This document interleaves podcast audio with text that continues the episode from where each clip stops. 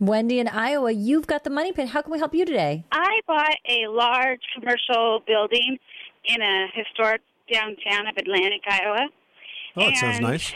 It had it had a roof leak, and we have repaired that. We put a new roof on, um, but there was a lot of damage to the second story ceiling, which was lath and plaster.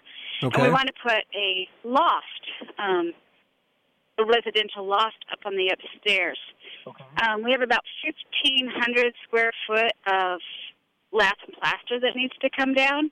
So my question is, is there something that's available as an aid to funnel all of that dirt and lath and plaster down off of the ceiling and out to a dumpster? Yeah, let me give you some suggestions. Having been through this very repair in in my home, which was all lath and plaster, I went about remodeling rooms in different stages.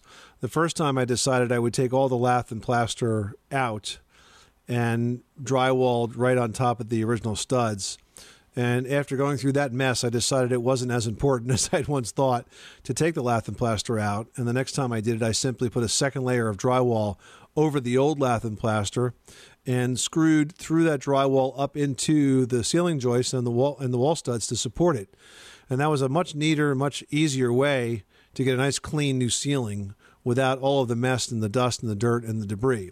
So is the lath and plaster somewhat intact or is it all loose and falling off? What's the status of it right now? In some places where there was a water leak, um, the plaster wants to fall off, and then in some places it's not so bad. Well, if you were to put four by eight sheets of drywall over that and, and screw the drywall in, it'll probably support any loose uh, lath or plaster that's there. And again, you won't have this big mess of having to tear it all down, which is an awfully big project because it's very heavy. You'll be shoveling it off the floor, putting it in trash cans, carrying those cans down, and you can't even fill up the cans because it's it's too heavy to lift them.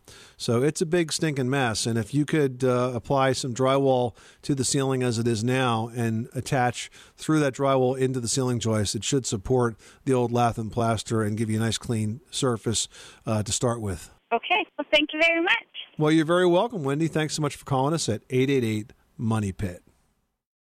When you need mealtime inspiration, it's worth shopping Kroger, where you'll find over 30,000 mouthwatering choices that excite your inner foodie. And no matter what tasty choice you make, you'll enjoy our everyday low prices, plus extra ways to save, like digital coupons worth over $600 each week. You can also save up to $1 off per gallon at the pump with fuel points. More savings and more inspiring flavors make shopping Kroger worth it every time. Kroger, fresh for everyone. Fuel restrictions apply.